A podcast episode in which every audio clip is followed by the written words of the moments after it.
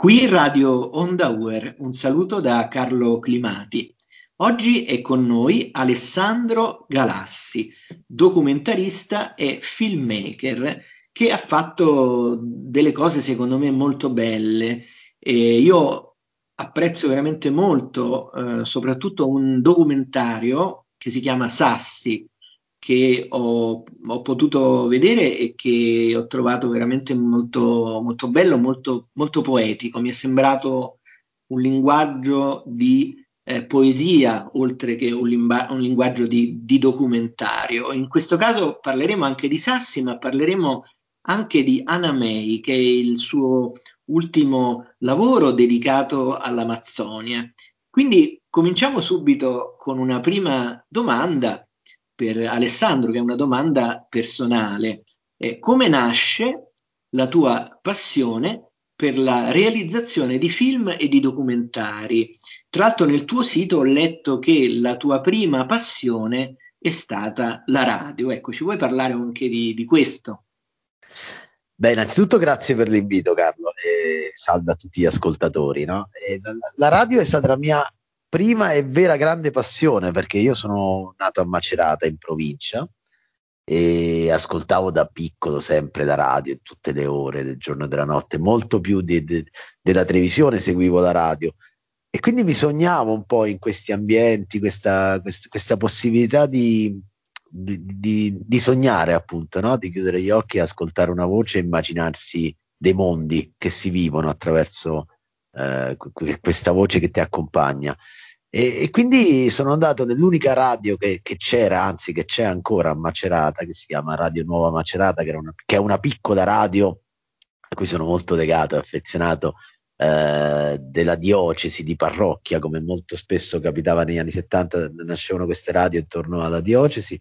E da lì sono a, a 14-15 anni. Mi ricordo addirittura che quando non andavo a scuola, perché ehm, da noi si dice salare, cioè non, non, vai a scuola, fai finta di entrare e poi non entri. Io invece di andare con gli amici ai giardini oppure in giro andavo in radio e quindi era proprio una, una necessità, eh, come quegli, in quegli anni no, di formazione, d'adolescenza, tutto diventa così necessario, assoluto. Per me la radio era una necessità proprio, respiravo attraverso la radio, perché la radio è magia, eh, sono appunto mondi che si costruiscono con l'immaginario. E, e, poi dopo a vent'anni sono andato a vivere un po' all'estero, sono stato a Londra, a Parigi, avevo bisogno di uscire dalla provincia, perché la provincia è un ambiente eh, di, di, che, che, ti forma, che ti protegge, un, un, un ambiente, una zona protetta appunto, no? dalla quale però necessariamente bisogna emanciparsi a un certo punto, almeno per me, per come sono fatto io di carattere. Quindi ho, ho, ho avuto bisogno di vedere il mondo, di viaggiare e, e, poi per caso è arrivata la televisione. In realtà perché non mi hanno mai preso in radio, sai Carlo? Cioè, la verità è che io tentai il RAI di entrare in radio, ma non, non ho avuto occasione. E invece all'età di 21 anni, quindi un po' di anni fa, sono entrato in RAI, mi hanno, mi hanno dato l'opportunità di fare un primo contratto in RAI, in televisione, a RAI 3, già a quei tempi, e quindi sono 20 anni che poi sono rimasto in RAI eh, collaborando come, poi piano piano come, come regista. Da lì forse la radio, forse il documentario è una conseguenza logica della radio, non lo so, però sicuramente il documentario è una forma di narrazione del, del, del reale, no? Il cine du real, come dicono i, i, nostri cugini snob francesi, che però di documentari ne capiscono. E, e loro dicono che è il racconto del reale e, e, e il, il, documentario è diventato casualmente è nata questa passione. Sono entrato in televisione e quindi da lì ho avuto la fortuna di conoscere dei grandi documentaristi, lavorare con loro, imparare da loro ed è arrivato automaticamente la, il documentario. Io non faccio film, non li farei mai. Ora non è che i produttori stanno lì a chiamarmi tutti i giorni a dire fa un film, però insomma il documentario secondo me è una forma altra di, di, di narrazione e, e trovo che, che, il reale sia molto più interessante della finzione. Cioè, ci, ci, sono tante storie da raccontare, tutte le storie sono belle da raccontare, tutte. Non esiste una storia più bella, dipende da come la racconti. Chiaramente se ci sono, ci sono racconti più urgenti, no? Tu hai parlato di Sassi, che è un documentario a cui sono molto affezionato, poi c'è Anna May. E Sassi era un racconto necessario per me perché Sassi racconta storie di resistenza, di persone che nonostante il terremoto, parliamo del terremoto delle Marche eh, e Umbria, eh, nonostante il terremoto, sono persone che sono rimaste. E allora io da marchigiano ho sentito l'esigenza di tornare nella mia terra per raccontare storie di resistenza, appunto, di persone che hanno fatto di tutto e fanno di tutto per rimanere in una terra difficile, perché martoriata, perché distrutta da un terremoto, eh, in una terra dove la politica non aveva interesse a far rimanere i, le persone, perché parliamo di piccoli paesi, che però sono l'identità di un luogo, e quindi l'esigenza di rimanere è un'esigenza eh, antropologica, culturale, profonda, è il rapporto con la terra, è un rapporto di resistenza. E quindi io mi sono sentito, ho sentito il dovere di fare questo documentario per mettere, come dire, i miei amici marchigiani, la mia famiglia, tutti in un momento di necessità si danno agli altri, quindi chi, chi poteva, mi ricordo, lo ricorderò sempre, una mia amica parrucchiera è andata in quei giorni a tagliare i capelli agli anziani che venivano portati dalla montagna al mare, no? Eh, per, per, portarli negli alberghi così dopo il terremoto. Lei f- fa la parrucchiera, è andata lì a tagliare i capelli e questo è stato un atto di, di amore profondo, no? E io che faccio, racconto storie, sono andato lì a raccontare storie, dopo un anno ovviamente, perché subito diventava fastidiosa la mia presenza. Quindi ho scelto di tornare quando non c'era più nessuno, perché poi sai, i media si interessano al fatto nel momento in cui succede, no? E poi lo derubricano a qualcosa di già fatto, già passato. Quindi sono tornato dopo un anno e ho fatto questo, queste storie, ho raccolto, perché non ho fatto nulla, ho raccolto delle storie di resistenza di persone che eh, rimanevano nel territorio per il territorio, per, per, per, per far vivere quel territorio. Senti, un tuo recente lavoro, Anamei, è dedicato all'Amazzonia. Ecco, Ce ne puoi parlare cominciando proprio dalla scelta del titolo?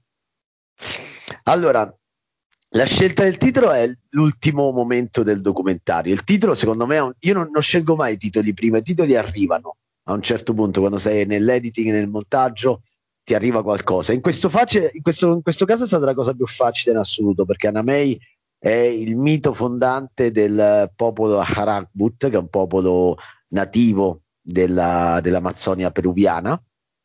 E quando sono stato in Amazzonia, nel Perù, nella regione di Madre de Dios, ho intervistato e seguito, più che intervistato, ho raccontato la storia di una leader indigena eh, del popolo Arakbut, che è un popolo che contava 50.000 abitanti negli anni 30-40 ed ora sono poco più che 5.000, quindi uno dei tanti popoli indigeni a rischio di estinzione nel, nell'Amazzonia. Sono 400 i popoli indigeni, circa 390 mi sembra. Sono, insomma, sono tantissimi, no? La, la, la diversità di, di popoli. E, e, e, il mito fondante di questa comunità, di questo popolo, è proprio il mito di Anamei, che è un albero, l'albero salvifico, l'albero che arriverà nel momento che eh, la foresta brucerà per salvare la popolazione. Questo albero si staccherà dalla terra si solleverà, si solleverà e, e, sopra questo albero tutti, tutte le persone saranno salve, no? Tutte le, tutte le, persone e tutte le specie, quindi una storia che noi conosciamo, no? Eh, l'arca di Noè, il, il, mito fondante è il mito di Anamei e Anamei è il nome di questo albero, quindi il titolo è stato abbastanza facile, poi talmente bello, no? Eh, il nome Anamei, il titolo reale è Anamei, lo guardiani del bosco, i guardiani della foresta, eh, perché il popolo Alakmut, come tanti popoli nativi, sono i guardiani della foresta, perché la proteggono, non solo perché la proteggono dal, dal rischio invasione, dalle estensioni, dagli sboscamenti, perché la vivono, perché la sentono, perché ne fanno parte, la proteggono perché è qualcosa di molto più profondo di una protezione. Eh, non è nel, come nell'immaginario collettivo noi pensiamo questi, eh, questi indigeni col pennacchio che stanno lì a difendere una terra. La, appartengono a quella terra, difendono loro stessi con quella terra, è qualcosa di fortissimo, ne ho fatto esperienza e per quel poco che ho capito è qualcosa di più. Bisogna un po' uscire dal nostro paradigma occidentale per capirlo. Non è qualcosa che, che noi proteggiamo perché sentiamo mh, mm, di nostra proprietà. Noi proteggiamo una cosa che, che noi sentiamo nostra. Eh, cioè noi, noi, abbiamo i nostri figli, la nostra casa, la proprietà. Ecco, Lì no, lì, lì ho, ho, imparato forse poco per quello che ho potuto imparare perché purtroppo ai miei enormi limiti, che è qualcosa di più di, di avere, è qualcosa che, che appartiene, che, di cui fanno parte, ecco una cosa molto più profonda. E quindi, insomma, scusa, io poi divago, Carlo, ma il senso è che eh, Anna May nasce eh, dal, dal, dal, dal, mito fondante del popolo Aragbut e così nasce il nome che mi sembrava, oltre ad essere bellissimo, il nome giusto. Nascono, se la domanda è come nascono, nascono per caso, arrivano. Cioè un, un documentarista deve accogliere, non deve, secondo me, eh, non deve imporre la sua visione, deve farsi strumento di qualcosa e, e, e riuscire a narrare quella cosa. Quindi Anamei è arrivato, poi è talmente bello il nome. Ecco, ci puoi parlare anche un po' di più proprio di, di Anamei, raccontare ecco, il, i temi di, principali di questo documentario? Allora, Anamei è un documentario che, come mi piace sempre dire, eh, narra, eh, narra di, di, di alberi, di uomini e di Dio.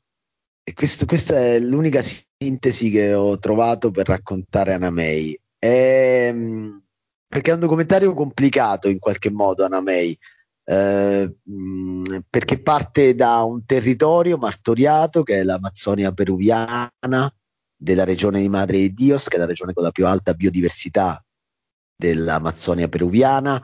Eh, il 50% delle specie animali e vegetali di tutta l'Amazzonia vivono in questa terra e quindi è una terra protetta perché sono grandi riserve dove non dovrebbero arrivare eh, dove non potrebbe entrare nessuno però da, da, tempo soprattutto dall'inizio degli anni 2000 dal, da febbre dell'oro stanno arrivando questi ricercatori di oro che distruggono la terra deforestano eh, estraggono l'oro e sfruttano la terra e l'ambiente umano e quindi intorno a queste miniere si costruisce tutta eh, una um, distruzione dell'uomo e della natura, sempre per questa cosa che tutto è connesso, no? come dice il Papa, un'ecologia integrale, la difesa della terra e difesa dell'uomo, perché a conseguenza di questo arrivano ragazzi da tutto il Perù, giovanissimi che lavorano 24 ore su 24, 6 giorni su 7 e il settimo giorno spendono tutti i soldi con uh, ragazze nel, nei bar dove ci sono prostitute, con alcol, quindi c'è la distruzione dell'uomo, no? anche nella sua fonte più, più fisica e non solo spirituale. In questa terra martoriata, che è appunto Madre di Dios, eh, c'è la storia di questo popolo, uno dei popoli nativi, uno dei tanti popoli nativi dell'Amazzonia, che resiste. E qui torniamo un po' al documentario no? di, di, di Sassi, un, un, un racconto di resistenza ehm, per difendere il territorio del quale fanno parte. Eh, e quegli stessi, alcuni di questi leader indigeni sono stati invitati poi dal Papa per questo sinodo dell'Amazzonia, che è stato un, uh, momento incredibile in Vaticano. Il Papa l'ha, l'ha, inaugurato ufficialmente a gennaio del 2008 proprio in questa terra, a Puerto Maldonado, la capitale di Madre di Dios. Il Papa, Papa Francesco con una visita apostolica ha aperto il sinodo a gennaio del 2018 e da lì si è aperto questo do- lavoro di cammino insieme a, questi, a, questi, a queste comunità, a questo popolo, ai missionari che lavorano nella zona e, e, e si è arrivati al sinodo dell'Amazzonia che si è celebrato in Vaticano nell'ottobre del 2019. Io ho raccontato questi due mondi, l'ho messi a confronto tra loro ho, ascoltato e intervistato David, il vescovo vicario del, che, che, è il segretario anche del sinodo, che è un uomo, un missionario spagnolo che, che vive lì, che vive que- tra questi popoli, che racconta di come eh, la spiritualità e di come l'ha, l'ha, vissuta lui, della sua esperienza.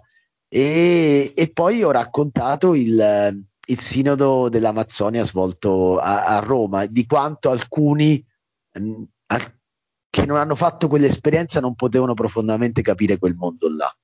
Eh, la protagonista in assoluto del documentario è Jessica, che è una leader indigena del popolo Arakput, che, che è stata la prima a trascrivere eh, le leggende, i miti sua, del, del suo popolo e che è stata una che ha incontrato il Papa, ha esortato il Papa a, e, e, ama anche lei il Papa per la capacità di essere stato forse l'unico leader mondiale a difesa di queste terre e di questi popoli. Eh, quindi Anamei racconta questi due mondi in un parallelo anche narrativo di, di alternanza. Eh, nella prima parte racconta più la distruzione ambientale per poi arrivare a una distruzione del, delle persone, a una distruzione umana, no? Per proprio per questo senso dell'ecologia integrale, come dice Papa Francesco, e di come tutto sia interconnesso. C'è, c'è l'uomo al centro, ma c'è la natura. E quindi n- nulla, nulla avviene in maniera distaccata, tu, tutto è connesso. E co- così nasce Anamei, anche un po' per caso, nel senso che nella mia esperienza personale nasce per assoluto caso, io non mi occupo né di Vaticano né di Amazzonia né di temi ambientali, sempre curato più temi sociali, ho parlato sempre di migrazione nei miei documentari, però mi raccontano che eh, c'è questo sinodo, io vivo vicino al Vaticano, a Roma, e, e così ho cominciato a seguire il sinodo e da lì ho capito questa grande visione di Papa Francesco che nel Sinodo ha dato tanto della sua, della sua visione. Di, di, è stato incredibile per me, sia come esperienza umana che professionale. Senti Alessandro, tu sei nato a Macerata e oggi vivi tra Roma e Città del Messico. E ci puoi raccontare il percorso che ti ha portato a vivere in queste due città? Ecco, cosa e poi che cosa ti è rimasto nel tuo cuore di, di Macerata, la città dove sei nato? E il percorso è stato casuale, mm, probabilmente. Mh, mm, sono arrivato a Roma perché, a, come dicevo prima, a vent'anni sono fuggito da, dalla provincia perché avevo bisogno di, di abitare il mondo, di, di vedere, di vivere di farne esperienza e quindi io lo faccio attraverso, più che con lo studio, l'ho fatto nella mia vita attraverso eh, l'esperienzialità, quindi viaggiando, conoscendo, annusando. Sono un documentarista, quindi ho anche una, una, una curiosità naturale.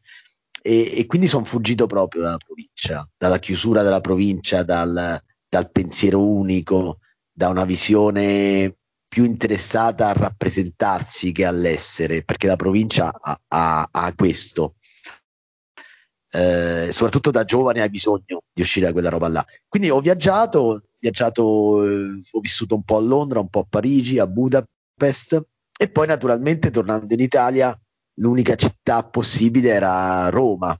In realtà perché poi per caso appunto prestissimo da giovanissimo ho fatto un primo contratto in Rai, la Rai era a Roma e quindi mi sono trovato bene, io amo Roma profondamente, ormai vivo da più tempo che, che Macerata. E poi a un certo punto, sette anni fa, eh, avevo da sempre appassionato de- del tema della migrazione, avevo l'esigenza di conoscere il, la frontiera delle frontiere, la frontiera emblematica tra il primo e il secondo, il terzo mondo, la frontiera degli Stati Uniti, quella che divide gli Stati Uniti con il Messico, con il Latino America. È una frontiera eh, fisica ma anche simbolica. E volevo, volevo viverla, volevo sentirla, calpestarla. E quindi a un certo punto andai, ai tempi mi ricordo c'era Minoli a capo di Rai Education, proponendogli un documentario sulla migrazione del popolo centroamericano per gli Stati Uniti, lui mi disse, beh, non lo so, vediamo, come dire, vai, non te lo commissiono, io già collaboravo appunto da molti anni con la RAI, dice non te lo, non te lo produco io, però se vuoi vai e poi quando, quando torni me lo fai vedere, se mi piace lo, te lo compro. E così è successo, non conoscendo il Messico, non conoscendo neanche troppo bene lo spagnolo, ma parlavo spagnolo come, come lo parlano gli italiani con la S finale, e, e ho, ho calpestato tutto il Messico da Tapachula, che è la frontiera sud con il Guatemala fino a Juarez, eh, Ciudad Juarez, che è la città più, eh, una delle frontiere con gli Stati Uniti, e ho, ho, ho percorso il tragitto dei migranti, conoscendo persone incredibili, eh, gente che, che, che, che, sostiene, che sostiene i migranti, con le alberghe dei migranti. Eh, ho, ho, fatto dei pezzi con loro nella Bestia, che è questo, questo treno passeggeri, no? il treno merci in Messico non esiste un treno passeggeri, scusate, è un treno merci, soltanto le merci. Però l'emblema è quello, no? L'emblema è la bestia, questo treno dove le merci viaggiano protette dentro al treno e i migranti, che sono poi coloro che lavoreranno queste, queste merci viaggiano sospesi, quindi viaggiano sotto, sopra il treno, ci sono addirittura degli alberghi dei migranti, dei, dei, dei, dei, rifugi dei migranti dedicati soltanto a quelli che hanno poi avuto amputazioni perché nel viaggio col, nel treno si addormentano e alcuni cadono e quindi eh, tantissimi sono gli infortuni. E quindi ho fatto tutto questo viaggio attraversando il Messico in compagnia dei migranti, è stata un'esperienza pazzesca, forse da lì mi sono innamorato del Messico, ho sentito una forte attrazione per quel, per quel paese un'attrazione energetica proprio, io mi ricarico ogni volta che sono in Messico e da lì tutti gli anni ormai vivo 3-4 mesi l'anno in Messico, nel frattempo ho una corrispondenza fissa per la RAI che mi garantisce insomma, una, una certa sicurezza per star là e, e ho la fortuna di vivere nei, tra i due mondi e, ed è veramente una fortuna perché sono due mondi completamente distanti tra loro però il mondo latino a me, mi, a me ricarica energeticamente, è un, è un posto nel, dal, quale, dal, quale, prendo molto, che mi ha insegnato molto, mi ha cambiato eh, la prospettiva, eh, capisce anche quanto noi europei siamo fortunati, ma siamo anche miopi nella, nella visione delle cose. La, pros- la prospettiva è completamente diversa vista da là e quindi per ora ho la fortuna di vivere tra questi due mondi. Eh, rispetto alle Marche non ho avuto mai poi un grande rapporto con, eh, con, la mia terra perché c'era un po' un rifiuto, ora come di crescendo eh, c'è un ritorno a quella terra là, Rifiuta, continuando a rifiutare quella, quella mentalità di chiusura, però vedendo in quella chiusura la paura che c'è dietro.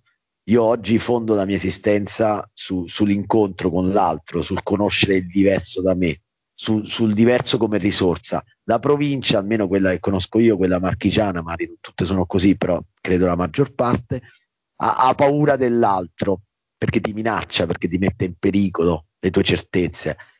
Quindi con le marche non ho, un, non ho avuto mai un grande rapporto, soltanto negli ultimi anni mi sto riavvicinando. Chiaramente nelle marche ho tutta la mia famiglia, quindi vado spesso eh, mi sto riavvicinando e sto pensando di sto, un, ho un progetto di una casa nel, in quella terra, nel, nel, nelle montagne di quella terra, perché in realtà eh, è una terra che mi appartiene profondamente, quindi mi sto riconciliando con quella terra, con quella natura. Eh, sono vicino ai Monti Sibillini, che è un parco pazzesco. Eh, quindi dobbiamo tutti, credo, riconciliarci a un certo punto con le nostre origini. Quindi eh, sta, sta, avvenendo in questa fase della vita quella roba là. Forse perché sto invecchiando, quindi a un certo punto succede anche quello. Senti Alessandro, abbiamo già parlato un po' di, di Sassi, di questo eh, documentario secondo me eh, bellissimo e poetico. Un, um, sul tuo sito, ricordo che sul tuo sito si legge che Sassi racconta storie di resistenza. È la fotografia di sei persone diverse unite dal desiderio comune di restare, di non abbandonare la loro terra distrutta dal terremoto. Ecco, io ho um, una domanda, ecco, e poi correggimi se sbaglio, forse, ma possiamo dire che, che, ci sono comunque dei forti punti in comune tra Sassi e Anamei, secondo me. Sono eh, filmati in ambienti molto lontani e molto diversi, eh, però appunto l'elemento comune è proprio la resistenza, l'amore per la terra, per le proprie radici, la volontà di non mollare. Beh, sì, sì, sì, assolutamente. Forse guarda, molto più banalmente, Carlo, perché è l'unica cosa che so fare cioè raccontare storie eh, di resistenza, perché tutte le storie profonde sono storie di resistenza. Sono assolutamente d'accordo con te, non, non l'ho mai pensata in questi termini, ehm, perché poi anche da documentarista ogni, ogni, percorso è immersivo, quindi quando stai in un documentario stai solo in quello, quando stai in un altro, eh, però collegandoli tra loro sì, sono due documentari che raccontano la resistenza. E la resistenza è, è una storia individuale. Ehm, c'è, c'è un approccio in, indigenista, dicono i latini, ehm, i filosofi latinoamericani rispetto all'indigenismo, cioè nel senso che, come dire, è molto più facile pensare che la resistenza si debba fare in, in luoghi estremi come l'Amazzonia, che necessariamente ha bisogno di difesa in questo momento perché è emblematico. La resistenza si fa in tutti i luoghi e la resistenza la fanno eh, le storie, anche le storie, non solo le uniche ovviamente, che io ho raccolto tra i terremotati nelle Marche. Io sono stato a Visso Ussita, Castel Sant'Angelo sul Nera, che sono i luoghi della provincia di Macerata. Io appunto di Macerata lì vicino nella mia montagna, la montagna che io amo profondamente, di persone che vivono in piccoli paesi che hanno scelto di resistere e la resistenza è un atto quotidiano di coerenza e quindi loro nonostante tutto ciò che era intorno li allontanava da quella terra perché chi aveva figli non aveva più la scuola dove mandare i figli, perché lo Stato ti pagava degli alberghi fuori, perché lo Stato non, le istituzioni non ti ricostruivano la casa, non ti, non ti davano subito il container, perché la gestione delle masse era più facile fatta in un altro posto. Quindi tutto era difficile, la terra era difficile, sono terre eh, di montagna, la seconda scossa è stata ad ottobre, quindi immaginati novembre-dicembre, là è freddo, tanto freddo. Ha visto Ussita nelle montagne marchigiane. E quindi resistere è anche un atto fisico di andare oltre quella roba là. E loro però per amore di quella terra là dovevano rimanere. Sono storie di persone completamente diverse scelte ovviamente nella loro diversità. C'è la, la, la, l'architetto, la donna colta che abita tra abita, di origini romane, che ora abita in quella terra perché è tornata dove gli stavano i suoi nonni.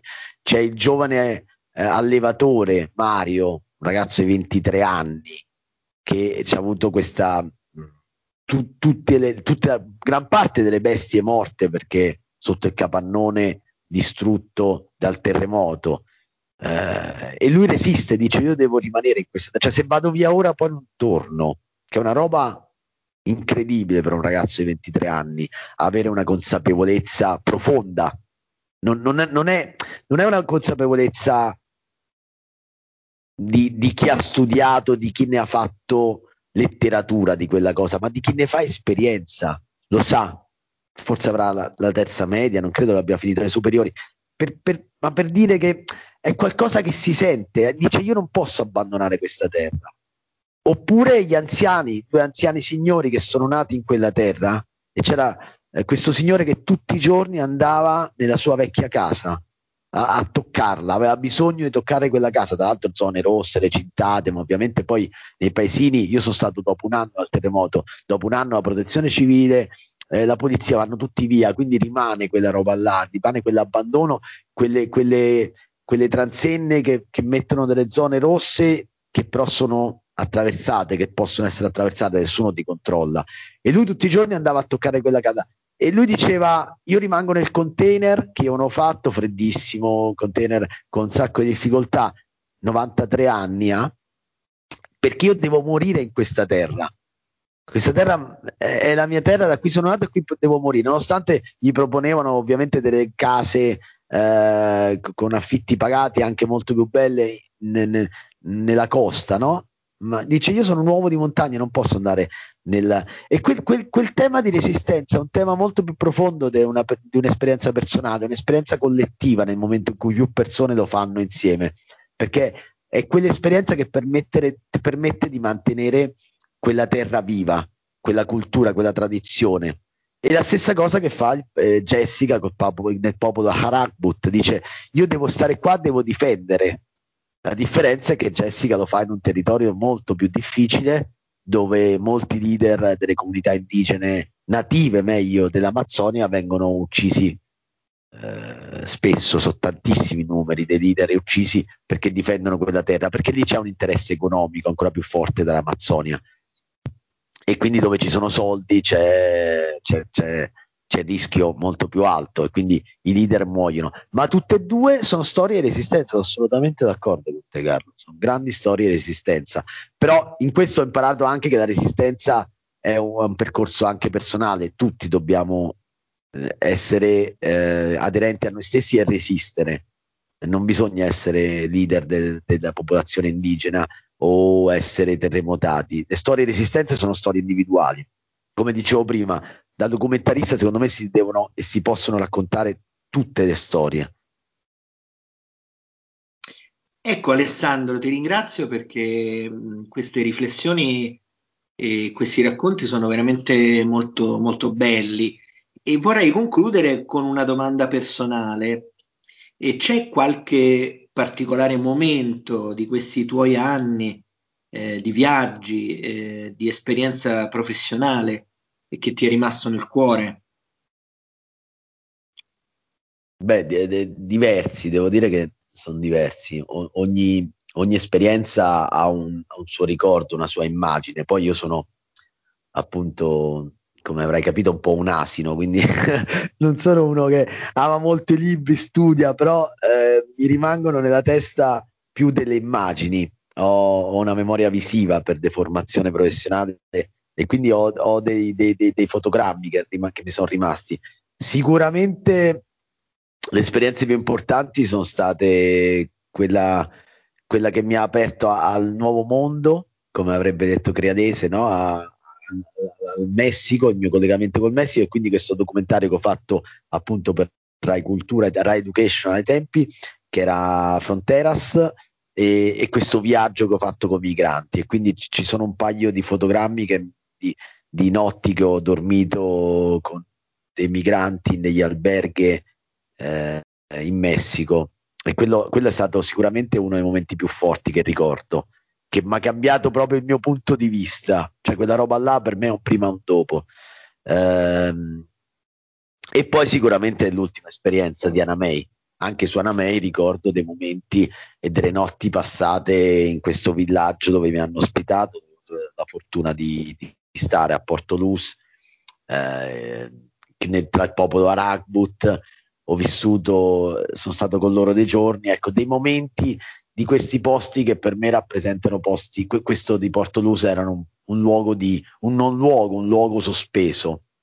E questo invece eh, Anamei a me ha cambiato, mentre Fronteras, il documentario sulla, sulla migrazione del popolo centroamericano, mi ha cambiato professionalmente, umanamente, Anamei probabilmente mi ha cambiato, mi ha, mi ha cambiato spiritualmente, mi ha aiutato in questo cambio spirituale. È stato un viaggio molto, molto intenso quello che ho fatto con Anna May. Devo molto a Anna May.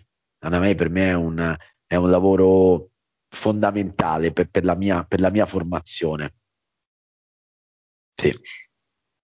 Bene, allora ti ringrazio molto Alessandro, ringraziamo molto Alessandro Galassi, documentarista e filmmaker, per il tempo che ha dedicato a questa nostra intervista con dei temi secondo me molto, molto belli e molto, molto profondi. Ricordiamo quindi eh, i suoi lavori Sassi e il recente lavoro Anamei e poi ricordiamo anche il suo sito. Ecco, vogliamo ricordare il tuo sito Alessandro per, da visitare, per, per conoscere, per vedere le tue cose. Ecco, ce lo puoi ricordare? Sì, è messo abbastanza male eh, perché sono poco bravo nel curare tutte queste robe qua. Comunque un sito più o meno c'è ed è alegalassi eh, eh, www.alegalassi.it. Ecco, Però appunto, e... che altro direi che Sassi, che, che ti ringrazio per, per, per aver apprezzato, eh, è, è, una cosa prodotta, prodotta poi presa dal Corriere della Sera, quindi si trova nel sito del Corriere, googolando Sassi, Alessandro Galassi, Corriere della Sera, è, è, libero ovviamente, a differenza magari di altri che stanno in Rai più complicati. Quello, quello è libero, quindi è più facile. Ecco, quindi lo invitiamo proprio a vedere Sassi perché veramente a me personalmente ha colpito molto. E grazie di cuore Alessandro e do appuntamento alle nostre ascoltatrici e ai nostri ascoltatori per altre trasmissioni qui su Radio Onda UR.